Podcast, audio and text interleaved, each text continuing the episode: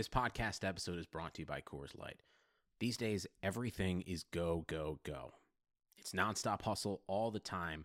Work, friends, family expect you to be on twenty-four seven. Well, sometimes you just need to reach for a Coors Light because it's made to chill. Coors Light is cold lagered, cold filtered, and cold packaged. It's as crisp and refreshing as the Colorado Rockies.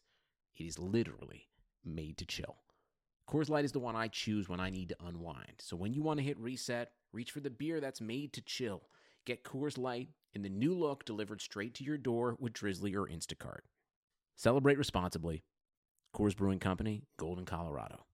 Love a good deal? Sail into the season at Banana Republic Factory's Mega Labor Day Sale. Entire store fifty to seventy percent off. Dresses from nineteen ninety-nine dollars, polos from sixteen ninety-nine dollars. Find your nearest store or shop online only at Banana Republic Factory.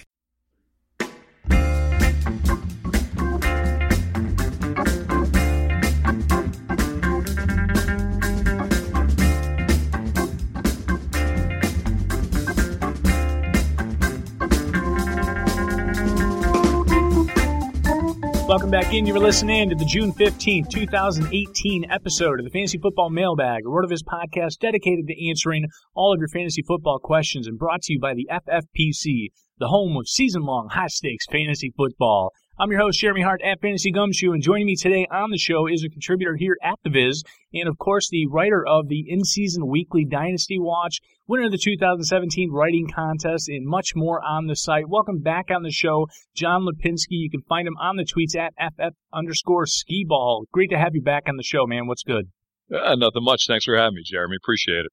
Oh, it's always our pleasure here. Good to be back with you. I know we talked a little bit. Uh... Love a good deal? Sail into the season at Banana Republic Factory's Mega Labor Day Sale. Entire store fifty to seventy percent off. Dresses from nineteen ninety-nine dollars, polos from sixteen ninety-nine dollars. Find your nearest store or shop online only at Banana Republic Factory. Right before the... the end of uh, twenty seventeen, so uh, really get some great topics here that we can kind of carry back in as we're... Uh, talking about dynasty trades, team outlooks, player outlooks, offseason prep, you name it. John, man, before we dive right in, this offseason, a couple things have really stood out to me from your timeline. One, of course, is your undying love for Marcus Mariota this year. You recently wrote why he's primed for a post-hype breakout. Give us your pitch, why he's being undervalued and why you're overexposed in best ball drafts this year. Sure, you know, I mean, I've always been a Mariota fan, and, you know, being uh, completely honest here, I drafted a lot of them last year, too, and that, that didn't turn out so hot because he actually had a pretty uh, crappy year. But the reason I was drafting him last year is his first two seasons, if you look at him, you know, I went back and used the, the RotoViz screener, which, you know, is just an amazing tool to, to go on there and really sort through stats that um his first two seasons, basically, if you look at him, and, and the screener goes back to the year two thousand, that in his first two years, nobody scored more fantasy points per game than him, other than two other players, and it was only Cam Newton and Robert Griffin. That was it. End of list. None of these other guys, you know, all these other great quarterbacks and stuff like that in their first two years, nobody had more points per game than Mariota did other than those two guys. So, I mean, he had, you know, he got injured the one year. Well, he got injured both years technically, but he missed like four games his first year and just a game and a half his second year or whatever. I mean, he basically, you know, had these – really a superstar start to his career, but because he got injured a little bit, it kind of flew under the radar. And then, you know, everybody was expecting big things last year, and it just went in the shitter. You know, um, uh, he threw thirteen touchdowns and fifteen interceptions, so his interceptions were way up, his touchdowns were way down, um, and he just he just had, you know, really shit the bed. But the, the Titans' entire offense did. I mean, and really, it, you had the exotic Smash Mouth in there. I mean, e- everybody hated exotic sm- Smash Mouth. That uh, Mularkey was probably one of the most maligned coaches out there. And you can look at the fact that, I mean, I can't think of a coach. I mean, tell me if you can, that a coach is coaching a team for two years and then takes them, you know, winning record both years, takes them to the playoff, wins a game, and they get fired afterwards. I, I, I mean, that's kind of unprecedented, right? Like, I can't think of in recent memory a coach who did that and then, like, just got shit-canned that quick. So um, I think that tells you all you need to know about, you know, how they felt, you know, that they were really winning in spite of Mularkey and his offense, you know, not not because of it. So even though Mariota, you know, he had these great two years with Mularkey there originally, you know, I think it was kind of in spite of him rather than because of him. You know, that they, they ran all these two wide receiver sets. they, they had these condensed power formations, which which nobody really does anymore. You know, everybody in the N F L is trying to pass and spread it out.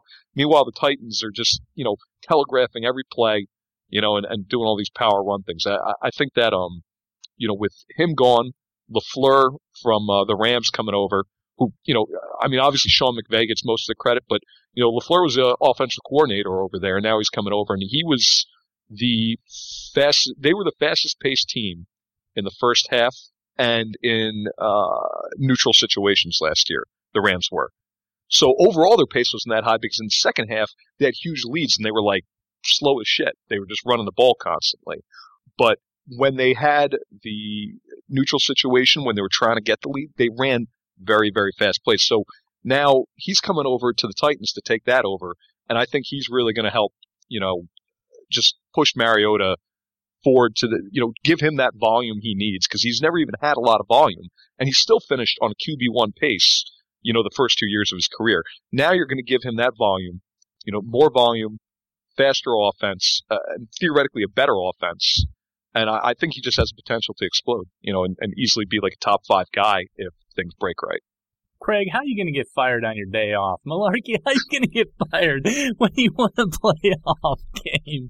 Only in the N F L can exotic smash mouth not be so exotic and just completely crush the fantasy value of all the assets in there. I'm, I'm I'm agreeing with you one hundred percent across the board here. Now, John, something else you did here, uh, you took over the tight end model on uh, this year for, for R V Nation here. Uh, who are a couple guys that you got on your radar that somebody might not be looking at? And then, of course, kind of piggyback into uh, Greg Olsen. This is a guy that, of course, got injured a little bit last year, too, kind of fell off the, the radar, and now it looks like he's on your draft board as well. Yeah, so, I mean, I think the, the model really liked uh, Mike Gesicki. I mean, he's an obvious one. Everybody's on him. He's the first guy going in drafts.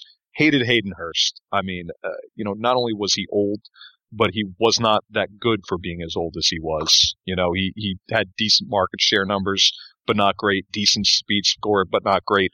Didn't do well in the bench press. So he's a fade for me. You know, Mark Andrews is on people's radar, but I, I take him over Hayden Hurst, and Hurst is co- currently going ahead of him. That um, I think redraft-wise for this season, you know, Hurst will probably get more of the work. But then when it comes down to it, that Andrews, you know, ultimately in the long run is going to be the more valuable pass-catching asset there. May- maybe even as soon as this year. You know, it's it's entirely possible he, he takes him over this year because Baltimore likes running these two tight end sets. So, um, you know, if he's on the field and he's getting open, he might get more targets. Uh, as far as a deep dive there, there's not really, like, the gems there were in last year's class um, where you had, like, Jonu Smith, who was, like, a little bit later, but the, the model really loved.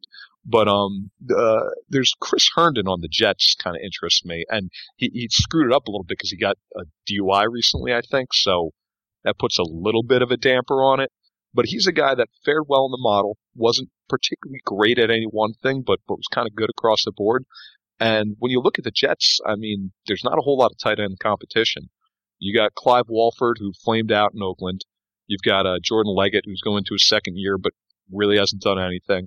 So, um, you know, I think Herndon's one of those guys that's being kind of ignored, but could emerge as, you know, a solid, you know, low-end T E one somewhere in his career down the line. You know, I, I'm not expecting much this year just because I'm not expecting much from any rookie tight ends. But, uh, you know, he, he's looking like he could be kind of good. Um, the only other one, uh, rookie there, Ian Thomas, you know, he's going to be stuck behind Greg Olsen for a while. But the model, you know, he, he passed the fifteen percent threshold in the model.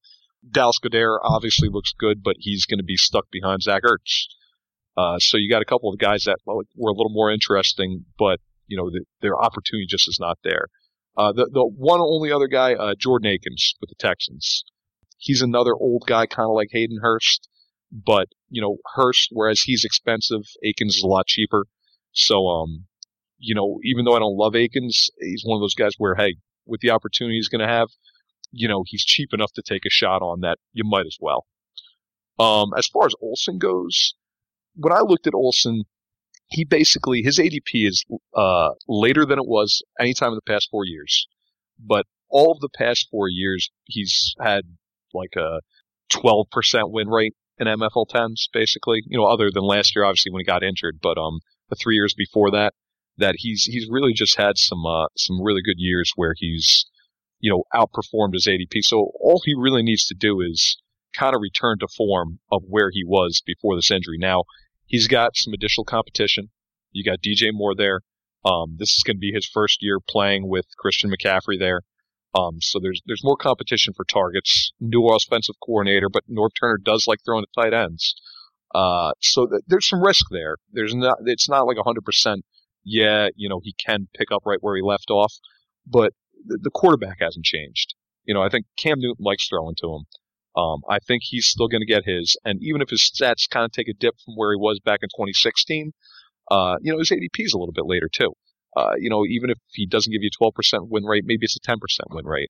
I just think he's one of those safe picks, and, uh, you know, RotoDoc has showed in the past that, you know, the two tight end one strategy is, is a very uh, good strategy to take these two early tight ends, and I feel like he's just a guy that is a safe pick within that strategy of, hey, he's going to get the targets, he's going to score points, and he's not overly expensive. You're not you're not spending the first two or three rounds on like a Kelsey or Gronk, which I'm fine with those guys too. But you know, if I'm not going with those guys, you know, he's he's usually sitting there for me where I can get him cheap.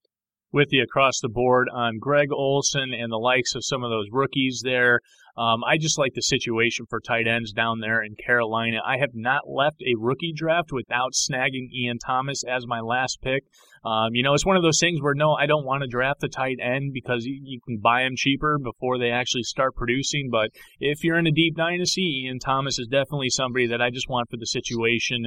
Um, you know, if Olsen does go down, or if he does perhaps tend to kind of um, go downward a little bit, but uh, across the board there. And this is the type of good stuff. stuff you're going to get over there on rotoviz dot com. Check out the tight end model. Check out the post-hype uh, Marcus Mariota piece and everything else, all the tools that help us research this. You can get for thirty percent off right now if you go over to RotoViz N F L Pass through the N F L Podcast homepage, rotoviz dot com slash podcast. Do that. That subscription gives you unlimited access to all of our premium N F L content, and it also supports this pod. You can also support the pod by subscribing to and rating the RotoViz channel on iTunes. Do that, you'll be eligible to win a free thirty-five dollars entry to a league hosted by our friends over the F F P C. Go to iTunes, leave a review with your name in it, and then listen to future episodes to hear if you are the winner. Also, if you're interested in being in an F F P C league with some of the RotoViz writers and podcasters, email us. rotovizradio at gmail dot com. We'll go ahead and get that set up for you.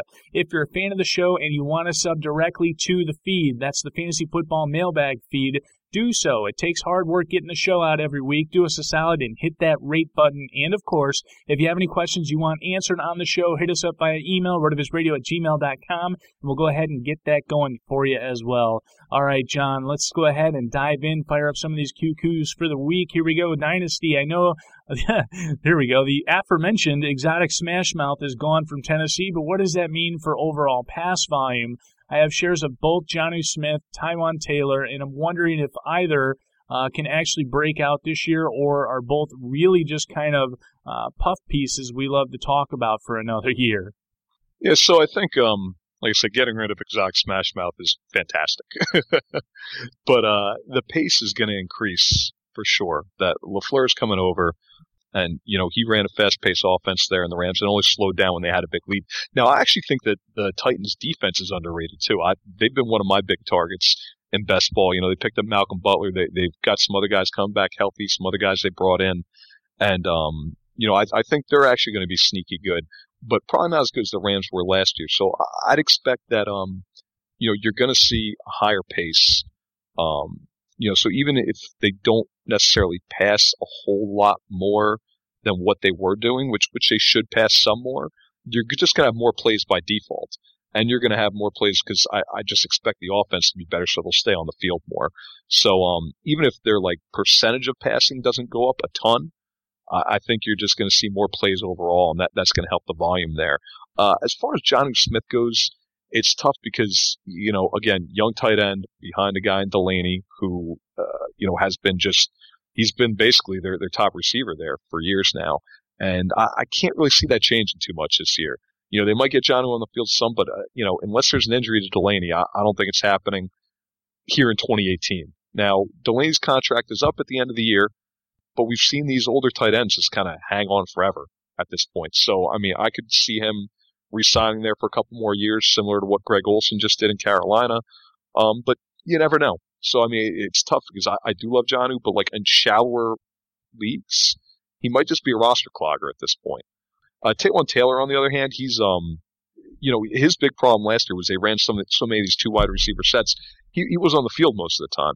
That should change here. The Rams actually ran the most three wide receiver sets of anybody last year. So if LaFleur is going to replicate that over in Tennessee, then there's no reason that Taylor shouldn't be on the field the majority of snaps now. Uh, and, you know, once he's on the field, you know, he's going to have a chance to make plays. So I, I think he's actually a good sneaky play this year just because he should see a lot more snaps and should have a lot more opportunity. Yeah, I'm with you there. Generally, with a breakout, and we're not expecting him to break out entirely. You'd like to see some previous production first, but, I mean, it's literally a new offensive concept that's going to, you know, bring more of the three wide receiver sets into play there. So I'm with you there. Uh, the next one here, redraft. Should I have cold feet on Gronk this year, given the substantiation of the Gronk trade rumors? I don't think for a second they trade him now, but is there a chance that all of this added turmoil means the Pats just aren't quite the Pats? And is Gronk Uh, maybe more focused on landing his next movie or rapping career? So we got a bunch of narrative built into the question here, but I mean, it, it's not without some sort of substance, right? So what say you? For me, I think that Gronk was positioning for a new contract. Nobody has any way to know for sure. I think that a lot of that drama is real. There's too much smoke not to be fire, that there's clearly some drama with ownership, Brady, Gronk, whatever the hell's going on there. But at the same time, I think that he's looking to get paid. You know, he's trying to negotiate, you know, some more incentives into his contract at least, or maybe an extension. Um, all the stuff about him quitting to become a wrestler. I actually went and looked up what the top wrestlers make, and it's not as much as what Gronk makes. So if you're Gronk's, Gronk's agent, if you're, uh, is, I think his agent's Rosenhaus, right? So, um, if, if you're him, you're telling Gronk, look, like, you've got a limited number of years you can play football, you know, finish playing football, make that money, get done with that, and then you can go wrestle. You know, I mean, the, the, the wrestling lifestyle, those hell, guys sure. travel a lot. They, uh, you know, the, their bodies get beat up too. Mm-hmm. You know, is it really that much better to go do that for less money? Yeah, I don't know. So my money's on him, you know, saying, hey, you know, I got a little bit more earning potential here, playing a few more years. I actually just bought him in a dynasty league. Uh, I think that, you know, he's a guy I'm holding now and, you know, hoping that, you know, maybe sometime the next month he signs an extension. Yep, uh, very good. Uh, your best and worst purchase you've ever made, John. So I'm going to wrap this into one purchase, okay? So the best purchase I ever made was an engagement ring for my wife, okay? Because I oh, love my shucks. beautiful wife. You know, we've we've got a great family, great marriage now um, for like nine years. Uh, it's also the worst purchase I ever made because diamond rings, there's a real diamond, and real diamonds are, are bullshit. They're overvalued, it's artificially inflated prices, and you've got these like crazy moral quandaries with them that they're, you know, human rights violations to acquire them. I mean, once you actually look into it, it's like, oh man, like, why, why am I buying this? You know, like, like, you know, there's more after the fact. You know, I was in my twenties, I wasn't really thinking about all that stuff, but then when, when you really look at it, you see some of these documentaries on stuff, it's like, oh man. Like, this is terrible. Like, why would anybody ever buy a diamond? So, um, guys, you know, if younger guys out there, you know, if you're looking to propose or something, you know, go out, rent the movie Blood Diamond, stream it on whatever the hell streaming platform you got, or one of those documentaries, you know, about diamonds. You know, get, get your girlfriend to watch it now. You know, you don't even have to like, like talk about, just be, oh, hey, I heard this was good. You know, don't, don't talk about the context of like a ring. Just, you know, start planting the seeds now.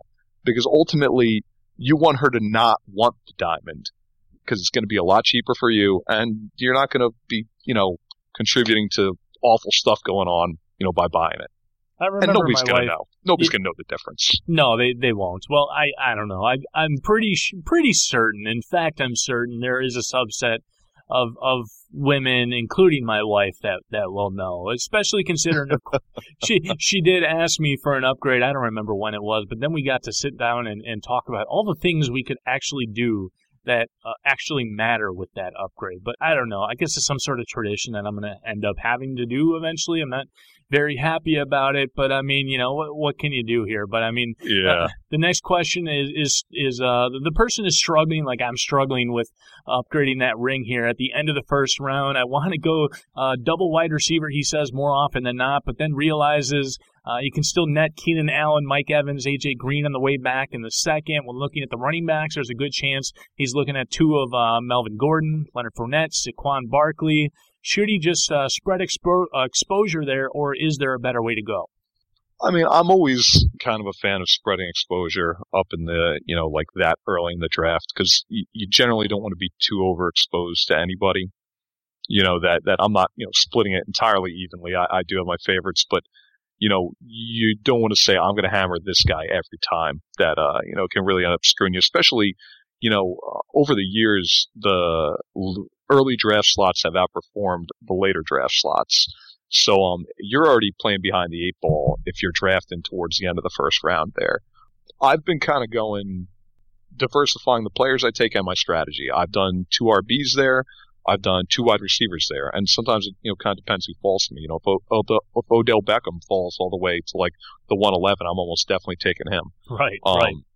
Saquon Barkley towards the beginning of the year was available at the end of the first. Now he's kind of not a lot of the time. He's available, you know, he's getting taken a decent amount earlier. That of of those three running backs, I'm probably the highest on Barkley and Gordon. Fournette just concerns me a little bit because of um, he's not going to get as many targets, but he does have huge touchdown upside, obviously. Like he, he was on pace for like twelve touchdowns last year if he didn't get injured, but um, you know, if he if he stays healthy, obviously he could he could just score a shit ton of touchdowns. You know, Barkley's a little bit more of a, a wild card, and you can. I've seen people saying, "Oh, he's overdrafted. We are not what we're getting with him." But I remember Ezekiel Elliott's rookie year too. People were saying that that Zeke was getting overdrafted, and then he ended up smashing. So it's it's kind of like, yeah, you know, he's being drafted high, but there is a reason for it. Now, now Barkley's not gonna have the same offensive line Zeke had, but like he's gonna get a lot more targets too. You'd have to assume. Mm-hmm. So, um. Uh, you know, I, I'm more more comfortable with him and Gordon probably. If I'm going through those uh, R Bs, I, I do like Keenan Allen. I love A J Green, Mike Evans. Um, I, I'm debating with him. I have some Mike Evans, but like, you know, he he's actually lasting in some cases to like the early third. I've seen. So um, yeah, I'm looking I'll at probably... him at the end of the second here on a, in a couple best ball drafts, and uh, it's remarkable that that he's there. Right? It's like. I'm at, here we are, I'm at two point eight, and Mike Evans is on the board. And I mean, yeah. it, I'm pick two nine, right? If Mike Evans is still there, one more pick from now, I'm taking him. Yeah, and I've seen him there. I've seen him, you know, early third, and I, I've seen A J Green around there, too. And, you know, A J Green had a pretty solid year last year, despite the Bengals just being god-awful. Mm-hmm. Um, you know, I think I think he could be a great value again. So, so of those players listed, I'm probably lowest on Evans of the wide receivers and Fournette of the running backs. But I do own some of each of those guys, just less than the other guys. And I think it's fine to diversify your players and even diversify the strategy there, too. That, I mean, obviously, you know, the R Bs are flying off the board real quick, but, you know, wide receivers could bounce back a little bit this year. I, it, it's also fine to diversify and take one wide receiver, one running back. You know, it, it, I, I, I don't go in with any preconceived notions on these drafts. You know, I just go in and uh, see what looks best to me at the time. And obviously format matters too. Draft where you have half P P R, you know, that kind of changes the equation a bit. You mentioned bounce back. Uh, I, coincidentally, I should say, the next question is about Indy, right?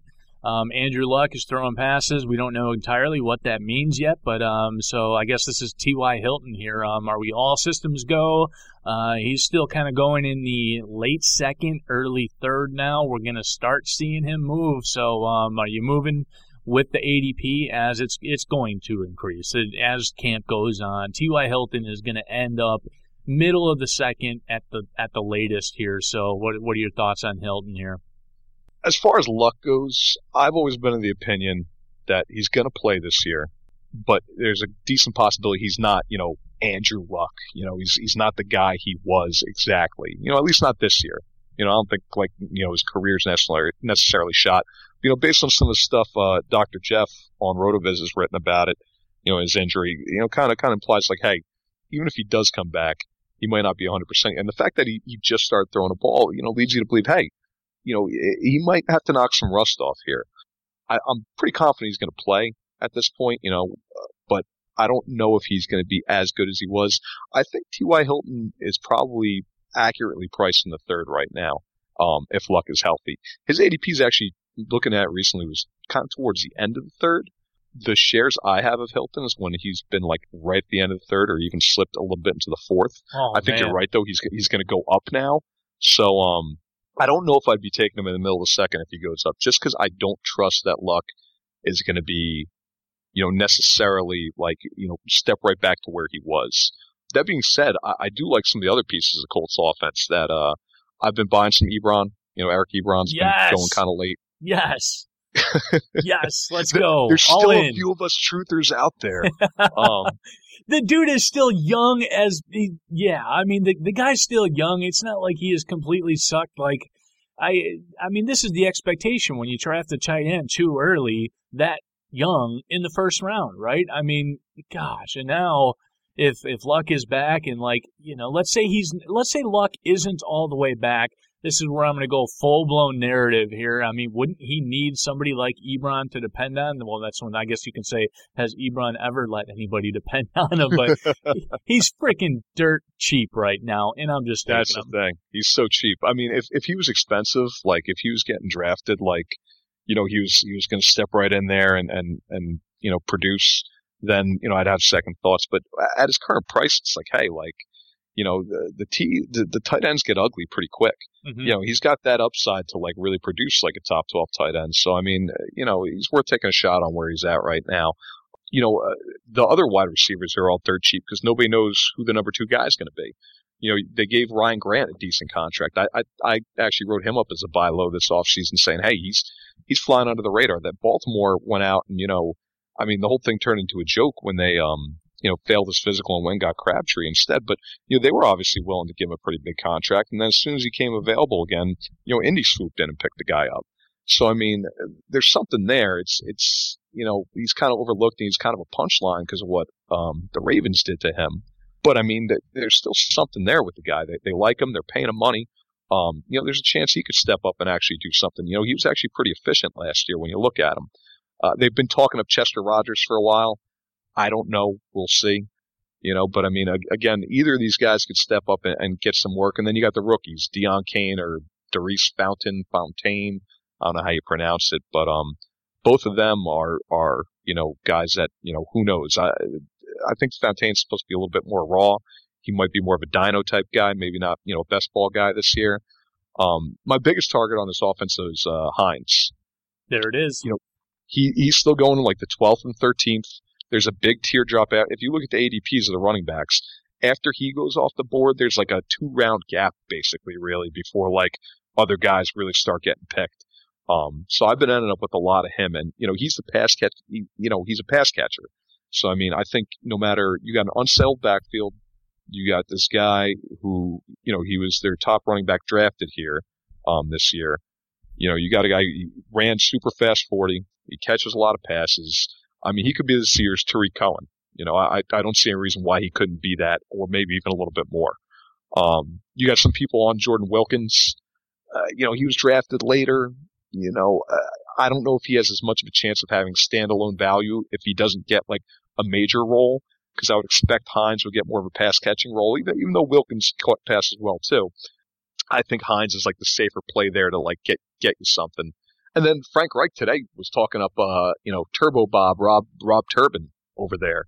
So he was calling him a three-down back.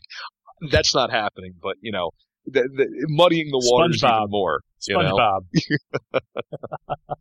All right, we were, we're going to move on from here, John. Uh, if you had to become an inanimate object for a year, what object would you choose to be? We, we know it's not a diamond ring. Yeah. So I gave this one some thought. And I'm going with the Stanley Cup. Oh. Everywhere you go, everybody's happy and, like, pumped to see you. There's always, like, a big party going on. All the beer you can handle being thrown at you. Everybody wants to touch you. Everybody's excited about you. And you got that dude, your own personal butler. He's got the white gloves. He's wiping you down, keeping you clean, putting you in that nice, like, velvet case there, you know, tr- transporting you around. So I, I I think that would be a good life to, to live for a year. Sounds like a lot of fun. I think see a that, lot of interesting places. Yeah, I think that's the best answer we've gotten so far. Nicely done. I, I would say, for me personally, like, I just couldn't do it. I mean, there's there's entirely too many people uh, touching me, too many mouths on me, too many different liquids going in me. Like, it's just, it's, no, I, I just it's couldn't. It's a party, though, man. It's a party. Got to roll with it. There there would quite literally be a party in, in my cup. Oh, jeez. um, moving on from there, redraft. Do I have to like either Devontae Parker or Kenny Stills? I know everyone talks about the great value. Stills is in the ninth, but yet his A D P hasn't risen, so no one really likes his value if his A D P isn't climbing, right? So this is an interesting question here. You know, ah, geez, I mean, I like both these guys. Can we just like both of them? Like, I think, you know, I don't like the Miami offense, but I think if you're looking for mid-round dudes, I mean, I, I like them both. What do you got? I, I, I like them both, too. Uh, I'm totally on board with you there. That um, I wrote up Stills as, you know, a, a dynasty buy low primarily this offseason because in F F P C startups, he's going in like the fourteenth, and he's going behind oh, a bunch of guys that, you know, are older than him and have been worse than him. And it's, to me, it's kind of a head scratcher. It's like, you know, Landry left. There's more targets available. Like, he's already been better than a lot of these guys. And, and Albert now Wilson is should get more opportunity. Yeah, yeah. Yeah, Albert Wilson and Danny Amendola are not getting targeted one hundred sixty times between them this year. Not you know? Them. So um, I, I I love Stills this year. I mean, he's uh, he finished last year as like the wide receiver twenty-five or something, and now he's his A D P is the wide receiver forty-seven in M F L tens and uh, wide receiver fifty-four over on draft. I mean, it's like, you know, if, even if all he does is repeat last year, he'll smash his A D P, you know? And if he gets more targets and does even better, then, like, forget about it. You know, I I did the best ball bargain hunting piece, you know, looking at, like, you know, where he's cheapest. And F F P C and draft, he's even cheaper than M F L ten. So, like, you know, you're saying, oh, in the ninth round, but, I mean, he's he's even cheaper. I've gotten him in the thirteenth recently over in an F F P C draft, and that, that just feels like stealing to me. As far as Parker goes, you know... Uh, I wasn't high on Parker, but, you know, I'm sitting there and you watch him drop in these drafts, like, down into the ninth round sometimes. And it's like, you know, you look at his twenty sixteen, he was actually pretty good and pretty efficient. He just didn't have the volume to really do anything. You know, he's being overdrafted, so so everybody's been burned by him at some point. But, I mean, you know, th- there's no reason. If, if he can stay healthy, and that's always the big if, and that that's a lot of players who say, well, if he can stay healthy. But, like, you know, there's plenty of guys who we say that about, and then they do have a healthy year. So um, I think at his current A D P, like, there's no reason not to take a shot on Parker. You know, with Landry gone, uh, you know, in this bad, the, the Dolphins' defense does not look good. They are not one that I'm on for sure. So uh, you know, Dolphins are theoretically going to have to throw it a lot. You know, they got a new O C in there who said, you know, hey, we're going to run more no huddle. We're gonna we're gonna try and pick up the pace. Um, why the hell not? You know, even if you don't like Ryan Tannehill, if if the volume's there, he's getting the targets. You know, it doesn't take much, you know, in that round to, to really break out. So, um, you know, you've been burned by him before, but a lot of people were burned because they were drafting him in the fourth or the fifth. Now he's in the ninth. So mm-hmm. Why the hell not? Yeah, I mean, Kenny Stills, I and see, you have to pay a tax for Parker over Stills, so that's why majority of the people will take Stills. Stills, I totally get it, right? And it makes perfect sense to take Stills. Love, love Stills there. I mean, but I... Jeez, I'm paying the tax on Parker because I think the dude is, I mean, he just has the profile to break out here. Like, he's had some motivational issues. He's had some whatever co- concentration issues, all that with the with the wide receiver camps, and it just hasn't worked out. But, I mean, his profile, his collegiate profiler profile was no, nothing other than spectacular. I mean, the dude literally pulled down a forty-six percent dominer rating, right? yeah. And, yeah. I mean, he broke People out at nineteen. That. Yeah, he, he broke out at nineteen. If anybody's going to be that breakout this year, I, I think it's Devontae Parker. And the more and more I look at this offense, and it's like, I realize this after I traded Ryan Tannehill to Charles K in R D L. and I, I low-key and am really starting to buy into Miami, right? I just think they're going to have more concentrated volume to the wide receivers between Parker and Stills. I think Gesicki is going to be one of those, you know, uh, I guess, anomalic tight ends that does kind of hit the scene early, and Drake is just going to be, you know, all all engaged in volume and catches out of the backfield because, quite frankly, as you mentioned, game script-wise, he's going to have to. So I just low-key, I'm, I'm buying these targets because they're all cheap. I, I do want to throw in my, my favorite still stat that I came across when I was looking at them, that of the receivers since the year two thousand and their age twenty-one through twenty-five season, he is the number one most efficient receiver there as far as fantasy points over expectation. Wow. I mean, that's higher than Odell Beckham, Larry Fitzgerald, Randy Moss, Julio Jones. Kenny Stills is number one. Now, obviously, I don't think he's better than those guys, but I mean, like, to, to, to be number one on that list tells you a little bit something about him. He hasn't just been compiling stuff. He hasn't just been, you know, a little bit good. He's actually been really good, you know, over time. I mean, so if, if you give him decent volume, uh, there's no reason to think that he can't, you know, have a good season. He hasn't just been kind of like middle of the road. He's he's been super efficient, super good. So, I mean, you know, I think there's there's you know, that's over a large sample of seasons. So um, uh, he's he's only gonna be twenty-six years old this year. Why, why the heck not? You know, why why can't he break out a little extra and, and, and go big? I, I see no reason he can't. Well, we are absolutely caping up for the Miami Dolphins. Feels dirty, doesn't it? Oh, it feels so freaking dirty. So naturally, we're moving into the fuck, marry, kill, of course. So here's the value wide receiver edition. We've got Chris Hogan, Nelson Agholor, and Randall Cobb. Okay, so I'm going to fuck Chris Hogan. If he stayed healthy last year, he would be primed for a big season. You know, he was looking good. Now you got Edelman suspended for four games.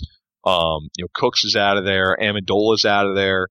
Uh, you know, the other wide receivers on the roster, Malcolm Mitchell, Kenny Britt, like nobody there really scares me, you know, as far as targets go. Um, you know, Gronk was healthy all last year. Maybe he's not this year. Who the heck knows? Uh, so, I, you know, Hogan, if he had stayed healthy, he would have been great. We'll see. I just, if the Edelman suspension drives his price up too high, I'd worry about it. But in recent drafts, he hasn't been that expensive yet. So uh, I'm still going with him on, on Buck. I think he, he could really be hot. Uh, Mary, I'm going with Randall Cobb. He's been kind of disappointing, but, you know, he, he's gotten targets. You know, I mean, and he, you know, Jordy's gone. Aaron Rodgers is coming back. Uh, there's no reason he can't be a value where he's being drafted right now. He's too cheap. Uh, and kill, I'm going with Nelson Agholor. Uh, the Eagles are good, but I kind of feel like maybe they were playing a little over their heads last year. You know, maybe the league will figure him out a little bit. Outside of his touchdowns, you know, he and Cobb had pretty similar stats last year. You know, he he had a better yards per reception or whatever, but, you know, he also had Carson Wentz throwing to him, you know, as opposed to Cobb, who, you know, a lot of the season had a bunch of bums. So um, I, I kind of feel like, you know, Cobb has a better chance to really improve on last year, whereas Agholor, I think there's a better chance, hey, you know, if he doesn't score, you know, he had a pretty high T D rate last year. If he if he doesn't repeat that, he could actually take a step back.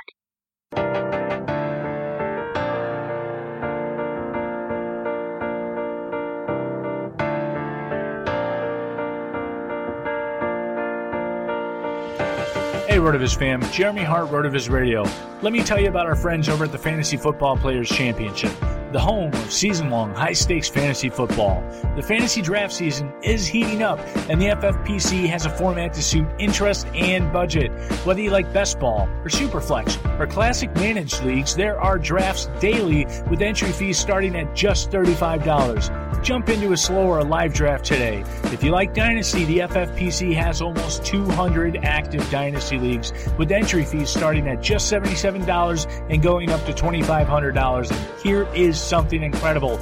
Not a single Dynasty league has folded in eight years. New Dynasty leagues are forming right now with startup drafts launching on a regular basis. Do not miss the F F P C experience, folks. Go to my f f p c dot com and register now. That's m y f f p c dot com, the home of season-long high-stakes fantasy football.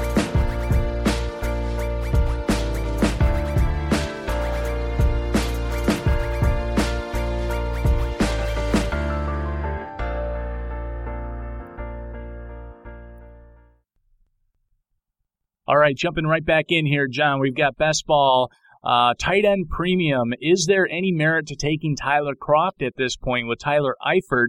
Uh, health not looking so great as a tight end three. I'm thinking maybe he might carry more value now than the likes of Ricky Seals Junior, Vance McDonald, or even Ben Watson. So uh, I got to say this sounds very reminiscent to our uh, friends over at the F F P C tight end premium here, deep drafts.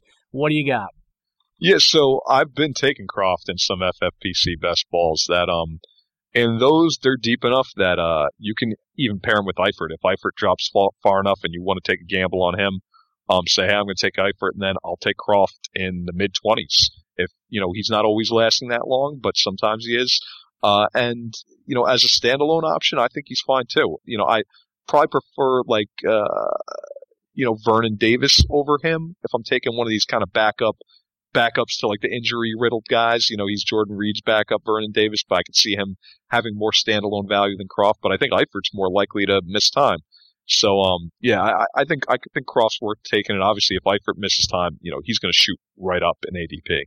Very good. You know, another guy, and I, I think he's still too deep, even for F F P C best balls. But just any deep roster, like if it's a sixteen person, it, it's not going to be there. But I mean, the one guy deep, deep, deep, deep that I keep I can't get my eyes off, John, is, is Ryan Nall in Chicago. And I he's going to be a running back. I guess the reason he's signed in Chicago is because they're going to keep him at running back. And I don't know if that's what's going to actually happen, if it's just going to be a running back in name or if he ends up um, in a, an H-back type role and maybe he ends up getting a tight end designation across the platforms. I'm not sure, but I mean, when you take a look at his, you know, his, his production profile, uh, you know, some of his, his comparable stats there, I mean, it, from a running back perspective, he, it doesn't look like he can't do anything that Jordan Howard is already doing, and he's the new coaching regime's guy, right? So, I mean, I think this might be an opportunity for him to potentially even just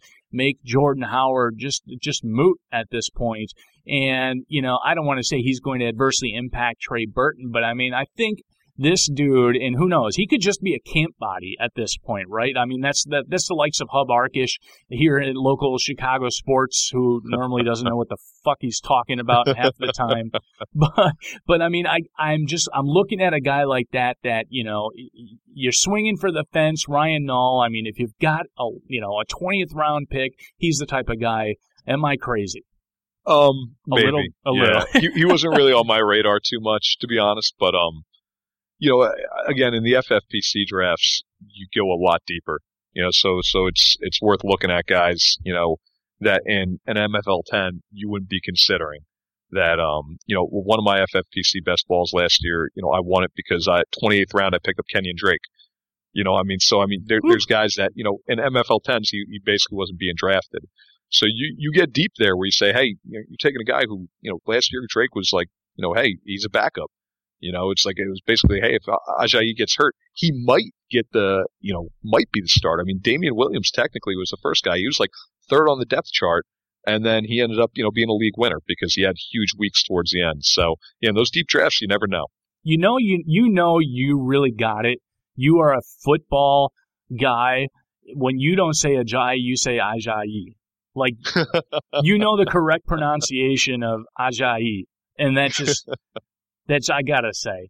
So, okay, top three video games of all time, top three serials. Uh, top three video games is a tough one because I'm a gamer. I've played a ton of games. So I'm going to go old school, original N E S, Legend of Zelda. Dope Ooh. game. Just just fantastic.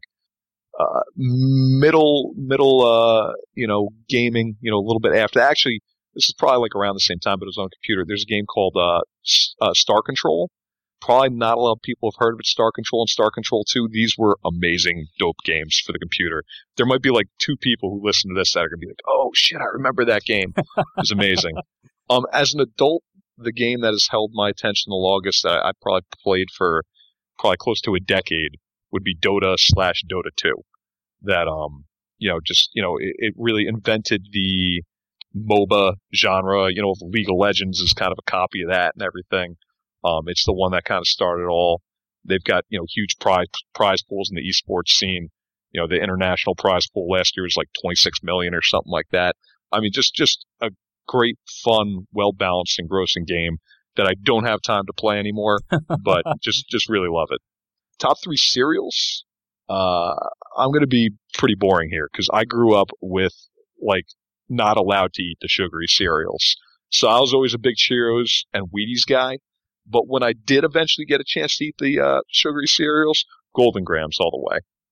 Oh, Golden Grams is low-key one of the best cereals of all time. All right. It's, a, it's solid, man. Good texture, good uh, good crunch, good sweetness. I like the shape. Just just fantastic. Is there anything better than a bowl of Golden Grams with some with some bananas sliced in there? There's oh, not. yeah. Nice. So my kids don't like sliced banana in their cereal. They're not my Aww. kids. They're not mine. I don't know whose they are. They could be the milkmans. I don't know whose they are, but they're not mine if they don't like sliced cereal. Like, I grew up with, you know, just eating, like, sliced strawberries and bananas in a bowl of milk, right? Did you do that? I, I definitely had the, maybe not the strawberries, but bananas. Yeah, no doubt. It's, like, unheard of. Now, actually, when I think back, like, what the hell was my mom doing, John? Like, we used to just spoon white mass-produced sugar into that bowl of banana and milk, right? And, like, there'd just be, like, a layer of sugar at the bottom of that bowl, and it was, like, the favorite part of the bowl, right? Now, like, I just throw up in my mouth thinking about all that nasty sugar I was actually eating. So well, you know what? But we were we were outside. We were running around. We were playing. We weren't, uh, you know, playing that many video games. You know, uh, you know, we were trying to, but they were, they were kicking us out of the house and telling us not to come back till the sun went down. So you need you needed all that sugar energy there. Now it's the summertime, and I can't get my damn kids off of Fortnite for crying out loud. Get your asses out of the house. Go play with a stick. I don't care what you do. Just get out of here. Yeah, even if you're hitting each other with the stick, just just go do it, you know? All right, here we go. Uh, Dynasty, Mike Evans or Juju, Royce Freeman, and a two thousand nineteen second. You know, I don't even like Royce that much, but I do like Juju. And, you know, throwing that extra second, I, I feel like that's just too good value to pass up. I'll, I'll take the package. Dynasty, uh, Devontae Parker or Jamison Crowder? That's tough. I mean, you made the, the arguments for Devontae earlier. Of, you know, why he's probably being undervalued. And I think that, you know, Crowder is a bit of a safer pick. So I'm going to kind of hedge my bets here. I'm going to say in leagues with shallow starting lineups where you really, you know, you're not starting marginal depth guys, you really want like a superstar, you know, in every slot, that in a shallow league, shallow starting lineups, I'm going to go Devontae. In deeper leagues, I'm going to say Crowder, because a guy like Crowder, you'd be starting him on a regular basis. You only got like a few starters or whatever. Uh, Crowder's not necessarily a guy that's going to be cracking your starting lineup all the time. And I don't know if he has that upside for that. Maybe, maybe not. Devontae probably has that higher ceiling. So I'm going to say it depends on the, the depth of your league. Yeah, I think that's right. It's also the construct of your team, right? Like, if you can afford a swing and miss, and I don't think Parker's a miss at this point, but I mean, mm-hmm. you, you nailed it. If you need the steady week-to-week production, Crowder Crowder's going to be your guy there. Uh, Dynasty, Demaryius Thomas or two thousand eighteen one point twelve? Uh, I still like Demaryius. I mean, he could, you know, go the Dez Bryant route where after this year, like, you know, he's just falling off the radar, but he could be rejuvenated with the, his first real quarterback in a while. And I, I feel like there's a big tier break here right around the one twelve uh, in rookie drafts that, you know, you're going to have those top eight running backs gone. And then you're probably going to have D J Moore, Calvin Ridley, and Christian Kirk are like probably the next three guys going. And the, the wide receivers after that, I mean, I like some of them. Michael Gallup, you know, could be good in Dallas. Cortland Sutton, yeah, he's going to take a year, and maybe then maybe then he'll be the guy in Denver, but we don't know. Um, there's just too many question marks. So I'd probably take Demaryius. Uh, the only thing that changes that equation, uh, Superflex, it's a strong Q B class. I mean, I'd take the one twelve there in a heartbeat because you're going to have either quarterback there or you're going to have some of those other earlier guys get mm-hmm. pushed down into that slot. Um, tight end premium makes it a little bit tougher, tougher because I do like Gesicki. So, like, you know, uh, he's a guy who might not be there, you know, at the two oh two or two oh three. You might need to use the one twelve to get him. And at that point, it's like, okay, you know, if you do want to get, you know, the only, like, really good-looking stud tight end with immediate opportunity in this class, then, you know, I might say, hey, you know, uh, depending what I'm going for this year, if I'm trying to win now or if I can afford to to wait a year on a tight end, then I might trade, you know, I might uh, go with the, the one twelve to pick him up over Demaryius. Yeah, uh, nicely nicely said there. I think it's like when you look at it, can you really trade Demaryius Thomas in a vacuum for Christian Kirk or Cortland Sutton? You, you know what I mean? It's you, you need a little bit more there. I mean, I – Look, if you want to take Gesicki there, like, he does make it to two two, two three, maybe two four, depending on the draft that you're in. Um, you know, I think Gesicki's just going to, of course, beast, like, you know, jump right into that upper echelon of tight ends. within the next couple of years here. So I'm fine if you want to do it for Gesicki, but other than that, I would just hang on to, to Thomas as well. Uh, redraft, are there any quarterbacks you're willing to take early? Last season, I found myself taking Russell Wilson in the seventh, but of course the the emergence of more young guys, a high floor vets. Okay, so you, you mentioned uh, Marcus Mariota. So where have you generally been pulling him down? Is there anybody else? Uh, last week we had a similar question. I, I had Drew Brees, but I mean, you know, I just, yeah, I, I just can't do it. I don't know. I, I'm just taking Phillip Rivers, Ben Roethlisberger. They, they just go so stinking late. Yeah, that that middle tier, I mean, it does feel like there's a lot of Q B value there this year. Because even I even like some of the late guys, like James Winston's going like Q B twenty or twenty-something. And I feel like there's a good shot this year that, that you know, he, he's going to have a good year. He's got a lot of weapons there, and last year he was banged up. There's no reason he, he can't have a good year. Yeah, it's it's tough that, um you know, Mariota, he's going Q B fourteen. The good thing is you generally don't have to reach for him. Um, I think one spot I really like grabbing him, too, is on draft, where people don't pay attention to the fact that over there it's uh, twenty-five yards per point for passing versus twenty yards in M F L tens and other formats. Um, and that makes a big difference. It really kind of makes, you know, the rushing work for the quarterbacks more valuable, uh, you know, relative to their peers. You know, I, I love taking the rushing quarterbacks over on draft. But uh, the one guy I'm targeting, you know, pretty much everywhere um, is Cam Newton. That uh, he's... I wrote him up early in the offseason. It's like, hey, he's being taken at the end of the eighth round. You know, that A D P is sure to go up. You know, he was being taken right around that same A D P last year, and he had a good year, not a great year, but a good year, and he had like a twelve point three percent win rate, you know, in M F L tens, which, you know, eight point three percent is a break-even point. So, I mean, he, he had a fantastic year, you know, uh, you know, for a quarterback in M F L tens, and yet he didn't even have an amazing year. Like, like compared to his other years that he's had recently, you know, where he, he was, you know, really balling out. It wasn't even that great for him. And he's going to go into next year with better receiving weapons. You know, I mean, instead of Greg Olsen, he had Ed Dixon most of the year last year, right? They traded away Kelvin Benjamin. Now, you know, some could argue that's addition by subtraction. But, uh, you know, Devin Funchess is still young. I mean, who knows? You know, but he's still going to be there. You got D J Moore coming in.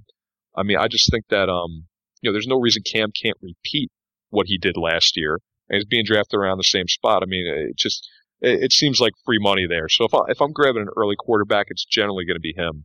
You know, where you know that that's right end of the eighth, beginning of the ninth is right around when the Q Bs start going, especially in F F P C drafts. He, he's actually going earlier there, um, but th- those runs go go hot and heavy in those drafts. So I mean, if you the difference between grabbing a guy early and grabbing a guy late, you know, can, can make a pretty big difference. It's like, hey, like oh, I'll just wait for a late guy. Well, you might only end up waiting around and then find out that you got to take a guy because almost everybody's gone and you're going to be stuck rostering five, you know, quarterbacks because you're not sure if anything we're going to start. So, um, so he, he's my guy I've been targeting. If you could change one thing about yourself, what would it be? Uh, I'm going to go with uh, my uh, procrastination. That I procrastinate way too much, and if I changed that, then I could get around to fixing all the other shit I got to change about myself. So I think that's like kind of a catch-all, that I change that, that takes care of everything else. I procrastinate so hard, I tell myself I do my best work when I procrastinate. that, that's the lie you tell yourself, right? Absolutely. Absolutely. All right, lightning round. Here we go. Better season. Uh, Dion Lewis, Sony Michel. I hate myself for saying this, but I'm going to say Sony Michel. Just oh, Patriots boy. Offense and... We'll see what happens. Tevin Coleman or Lamar Miller?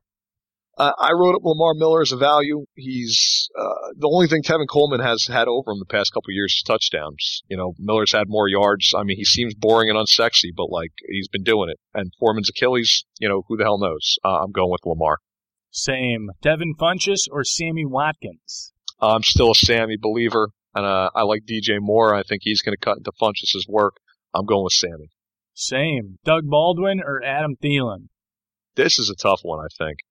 I'm going with Dougie here because I love Russell Wilson. They say they're going to try and run it. I don't think that's necessarily true because I think their defense is going to be worse and they're going to have to throw it a decent amount. Um, and with the quarterback change in Minnesota, you, you just never know who the new Q B is going to latch onto. You know, I love Cousins, but maybe he throws it more to Kyle Rudolph. Maybe, you know, Diggs is great. I think, you know, maybe Diggs gets more targets, you know, so, uh, I think that's a real close one, but I'm going with Dougie. Yeah, it's Doug by a hair for me just because it's pure necessity, right? I mean, you know, I think the gap between Dougie and, and Lockett is much larger than the gap between Thielen and Diggs. So that that's the only reasoning there for me. Um, take a favorite or popular movie, John. Change one letter in the title. What is the new plot? All right, so one of my favorite movies of the last several years, Mad Max Fury Road. Everybody should see that. If you haven't seen it, go watch it. Fantastic movie. I'm adding another R, making it Mad Max Furry Road. And it's just, it's the same movie except with furries. it, it's basically uh, along the side of the road, right? Like it's just a whole bunch of bunny rabbits. Now that's what that's what I get when you said furry road. Like it's just a bunch of bunny rabbits that are somehow mixed into the storyline. I, I was I was picturing the furries, like the people, you know, uh, in the big, you know, mascot suits or whatever, you know, those people. So like it's it's just the same movie except all the characters are dressed in like big, you know, animal mascot suits running around. Mad, Mad Max batshit cr- crazy is what it turns into. Oh, nicely done. I like it. All right, Dynasty, I'm in need of some cheap wide res- or running back production. Excuse me, uh, excuse me, pleh, for my R B two flex. Who can I target for cheap as a uh, maybe a two thousand nineteen second at the most, preferably a third? If you're going really cheap, um, and this goes back to me not being a huge Royce Freeman believer, Uh, I think he might be kind of a system running back. I could be wrong. He could smash. So, you know, smarter people than me have, have been on him lately. But um, I think Devontae Booker is a guy you can probably get cheap. You know, you might be able to get him for a third. That, uh, you know, everybody's kind of assuming Freeman's going to go in there and, and take over. Um, but Booker, you know, he might have a role. You know, he's going to start camp. You know, they're saying he's going to start camp as primary guy. And, you know, maybe he puts it together. Who knows? Um, he's cheap. And, you know, I, I'd give him a shot. Uh, for a second, I'm, you know, Lamar Miller, you know, I'm a believer in Dante Foreman, but I'm not sure about that Achilles. So, uh, you might be able to find somebody who's down on Lamar Miller and pull him for a second. That's who I'd probably be targeting. Oh man, I'm going to go out in every single one of my leagues and offer up a second for Lamar Miller because I'm all in on Lamar myself over here as well. Oh boy, if somebody gives me a second, I am just going to jump off the roof twice. Oh, it's going to be over. Yeah, what's interesting now, right, because we've had the turnover at the position. Normally my M O was to kind of make trades for guys that are over that age curve, so to speak, for cheap, right? And you really don't have those guys at the running back position now. Like C J Anderson, you know, I guess that's fine. Marshawn Lynch, you know, I think that's fine. But, you know, you're not going out and making a trade for Frank Gore and, you know, a couple of years ago, you could trade a third for Frank Gore, and it was fine. But now, like, they're just, you know, there isn't a market for those guys because they're just not there anymore. There's There's been a huge influx of running back talent. And, um, you know, looking, you know, I'm, I'm going to publish soon. Uh, I did last year to look at, like, you know, showing that last year's running back class was the best one in years. Well, well, this one's, like, right behind it. You know, that we went through some really lean years of just shitty running back classes where, like, maybe there's a couple guys up top, but, like, like the rest of the class is just, you know, as far as draft position goes, their um their prospect lab scores, which really looks at, you know, the production athleticism, they just weren't great classes. And now we've got two really good ones in a row. And, uh yeah, it's it's kind of saturating the position a little bit more where it's, I think, you know, you see these running backs going early and everybody's like, oh, man, you know, You know, are the R B prices being inflated? It's like, yeah, they are to a degree, but there's also a decent reason for it. I think there's, you know, if you look at the average age of like the running backs here and like where they were drafted and everything like that, I think you've got more, you know, high capital running backs, you know, in charge of these backfields now than you did in years past. And, you know, they're just better. Yeah, absolutely. I, a couple more guys I'd add to that list: Chris Thompson, Sexy Rexy, Rex Burkhead. But you know what, John? You know, like, you know what I noticed when I personally try to go out and get these guys. Like, it, it's easy for us to sit here and say, "Oh yeah, go go get this guy." But generally, somebody that's rostering Chris Thompson already or Rex Burkhead, like, they're savvy dynasty owners, right? And, and yeah. I I can't get either one of them for a third. That's for damn sure. And it's really, am, am I willing to give up a second for him? And, like, I think if I'm right there, I'm I'm fine doing it if if I'm in the hunt, right? But, you know, once you get into the second, like, I get it, the hit rates are bad. They're even bad in the first round of dynasty picks. But, like, you can still pull something down from the second round that just really really turns for your team. So I just I struggle at that point. So those guys, hypothetically, would you do it there? Yeah, I mean, I, I think that's the type thing of, um, you know, I, I think looking at the last few drafts, too, it's like the difference between an early second and a late second is usually kind of big. That, like, the early second round, like, you got a lot of hits, and then, like, the late second, you don't. So, you know, you kind of have to look at, you know, the, the second uh, second rounder you're trading for or trading away when you're evaluating that versus, like, the running back you're trying to get, you know? Yep, absolutely. All right, um, here we go. Your most successful hot take ever, and, of course, your biggest whiff. Uh, you know, I, I just started really, you know, writing last year, really publishing my takes, you know, a, a, around this time last year, a little bit earlier than this, I think. And, um, you know, one of the guys I touted was Joe Williams. That was a miss, quite clearly. And uh, I'm I'm I'm not going back on that. You know, I'm uh, or I am going back on that as far as like I'm done with him. Uh, I like Matt Breida uh, to to keep that backup role in San Francisco um, for now.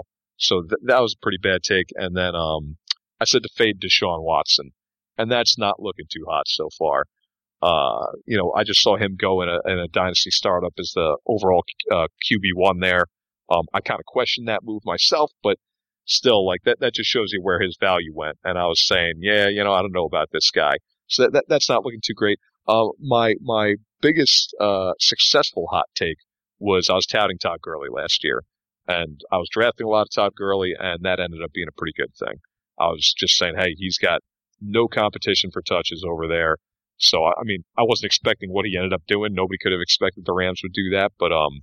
Said, hey, he literally has no competition for touches. He's going to get such insane volume. All he needs is a little bit better efficiency. He's going to smash A D P. Todd Gurley didn't suck last year. He was pretty good. Pretty, He's all right.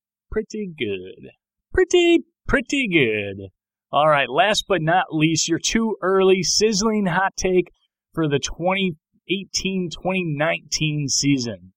I'm going to go Ronald Jones finishes as a top three rookie running back, which isn't blazing hot, but, you know, based on general consensus right now, I think most people would have him further down. I, I, I like him, and uh, I think Barkley is probably going to be, you know, the top guy, um, and, you know, Geis or Penny will probably be in there somewhere, but uh, I, I like Rojo, and I think that uh, a lot of people are sleeping on him.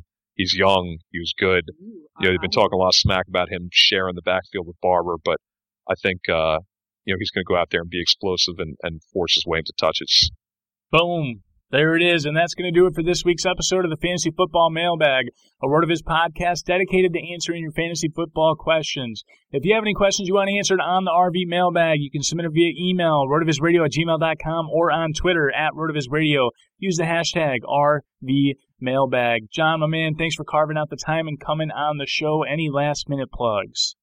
Uh, no, just keep watching out for my uh, Dynasty and Best Ball work on RotoViz that uh I've been uh, publishing pretty hard this off season so far. I'm going to try and do some more, you know, as the uh, as we get closer to the season. Good deal. All right, and be sure everyone to follow him on Twitter. That's F F underscore Ski Ball. And folks, this this is seriously one of the wisest dudes you're going to listen to and read over at rotoviz dot com. So make sure you hit that follow button. Do yourself a favor, and please don't forget to rate and review the show on iTunes. It means a lot. I'm Jeremy Hart at Fantasy Gumshoe. Okay, bye.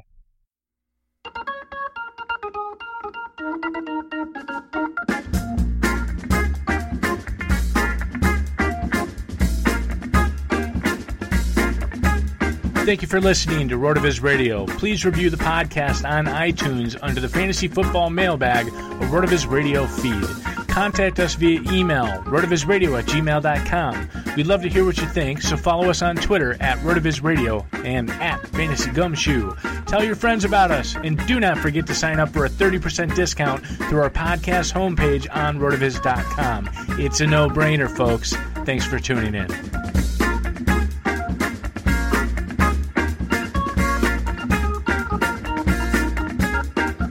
Seen the night.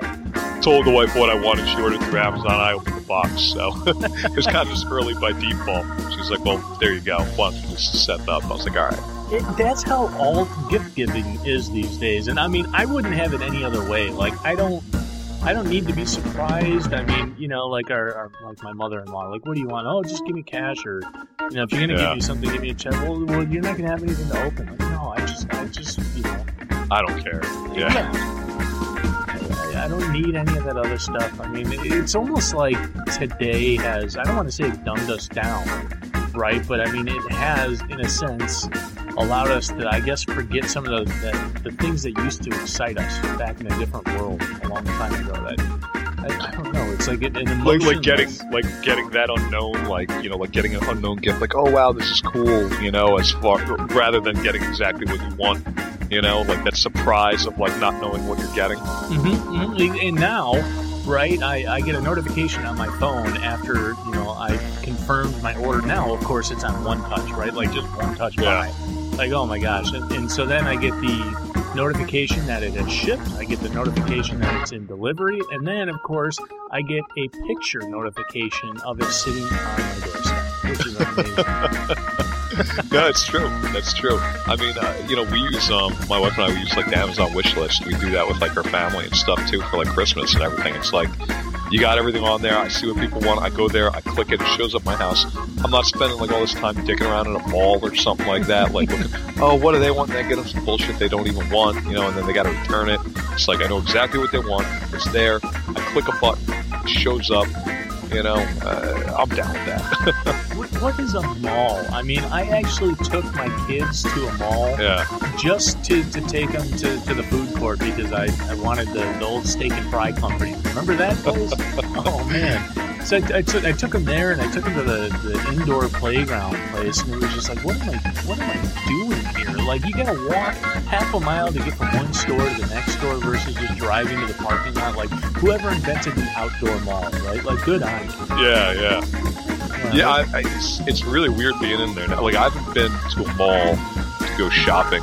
I, I can't think how long since I've had to go to a mall to like actually buy something. It's, it's just like, what's the point, you know? Oh, jeez. And now even even even all of the malls, the outdoor mall. I mean, Amazon is just eating everybody up. It's just. Oh yeah, definitely. Yeah. You know what's funny though? Amazon's like now opening like some brick and mortar stores too. Of like. Like, you could go in and buy stuff or whatever. It's, like, coming full circle now. But, um, but yeah, I mean, for, for most stuff, it's like, why am I go shopping where they have a limited selection and generally higher prices if you're paying rent to be in that mall versus, like, I can not leave my house and get it at a cheaper price and get exactly what I want rather than just what they have in stock. It's, you know, it's kind of like Uber taking over taxis. Like, once people say, hey, wait, this business model's a million times better, it's like, yeah, you know, taxis are still hanging on in some places, but it's, you know, they're not going to be around the way they currently are, you know, thirty years from now. I mean, everything might be self-driving by then anyway, but I mean, mm-hmm. you're not going to have, like, taxis in the traditional sense anymore, you know, because uh, everybody's seen the light and said, well, what, what the hell's the point? You know, why, why would I get a taxi? You know, it's funny, my coworkers always yell at me because we'll go out on a business trip together, and, and of course the company is, is cheap A F now, right? So like, we used to yeah. have cars, you used to be able to get your own car, nope, now you get a carpool with people who live three thousand miles away from you, you gotta figure out how to coordinate your travel and your, your flights and all that, even though you work yeah. for a Fortune fifty company or whatever, but then you land, and then everybody kind of fights over who's not going to order up the Uber. And it's never me, because I'm not putting Uber on my phone app. It's just not happening. Like, I will call down a taxi because I know Uber could just be anybody. I mean, there, there's no, in, until I know the vetting is in place, there's some sort yeah. of certification process. Like, I know the rating system is what it is. There's Black Mirror's one oh one for you. But it's just something, I don't know. I, I can't get on board with it. I end up riding with somebody else's Uber, but I just... Until it is self-driving, I just want yeah. a stinking taxi. I don't know. Well, well, here's the thing. Like, if I was driving, you know, if I'm on company time or whatever and the company's paying for it, then I, I don't give as much of a shit. But to me, you know, when I've used taxis in the past, like before Uber was around, I mean, these guys are always pulling shenanigans. Oh, oh, my credit card machine doesn't work. Oh, you know, start the meter, like, at random times or whatever. So, I mean, if it's coming out of my pocket and I'm going to be paying, uh, literally, like, a lot of times for the taxi, it's going to be, like, twice what an Uber would cost. And it's going to take, like, if you're going from an airport, too, that's another thing. You know, if you're going from an airport, like, a, a specific taxi destination, you know, that that's totally different. But, I mean, if you're getting, you know, if I need uh, transportation, like if I want to go out for a drink or something like that, you know, I, nowadays, I, if I'm even having a couple of drinks, I do not drive. You know, I don't even want to mess around. Even I don't think I'm going to be over the legal limit. But if I want to go from my house out to somewhere, if I call the cab, it would probably take a half hour to get here. It would be a lot more expensive.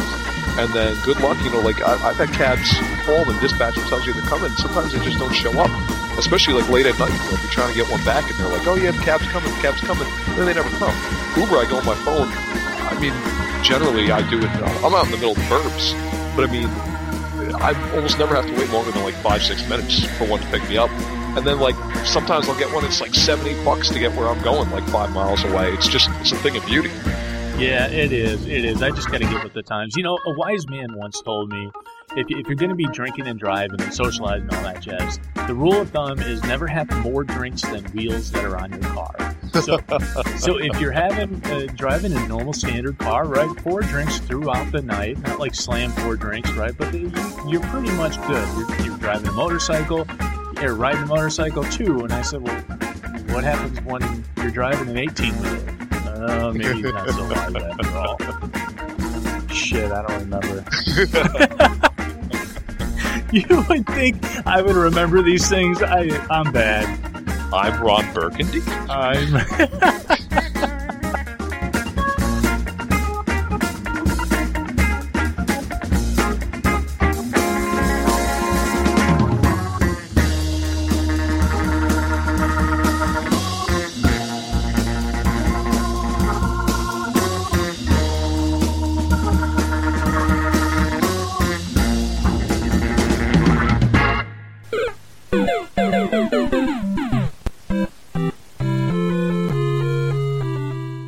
Love a good deal? Sail into the season at Banana Republic Factory's Mega Labor Day Sale. Entire store fifty to seventy percent off. Dresses from nineteen ninety-nine dollars. Polos from sixteen ninety-nine dollars. Find your nearest store or shop online only at Banana Republic Factory. Love a good deal? Sail into the season at Banana Republic Factory's Mega Labor Day Sale. Entire store fifty to seventy percent off. Dresses from nineteen ninety-nine dollars. Polos from sixteen ninety-nine dollars. Find your nearest store or shop online only at Banana Republic Factory. Sugar Ray Leonard, Roberto Duran, Marvelous Marvin Hagler, and Thomas Hearns. Legends, whose four-way rivalry defined one of the greatest eras in boxing history. Relive their decade of dominance in the new Showtime sports documentary, The Kings, a four-part series premiering Sunday, June sixth, only on Showtime.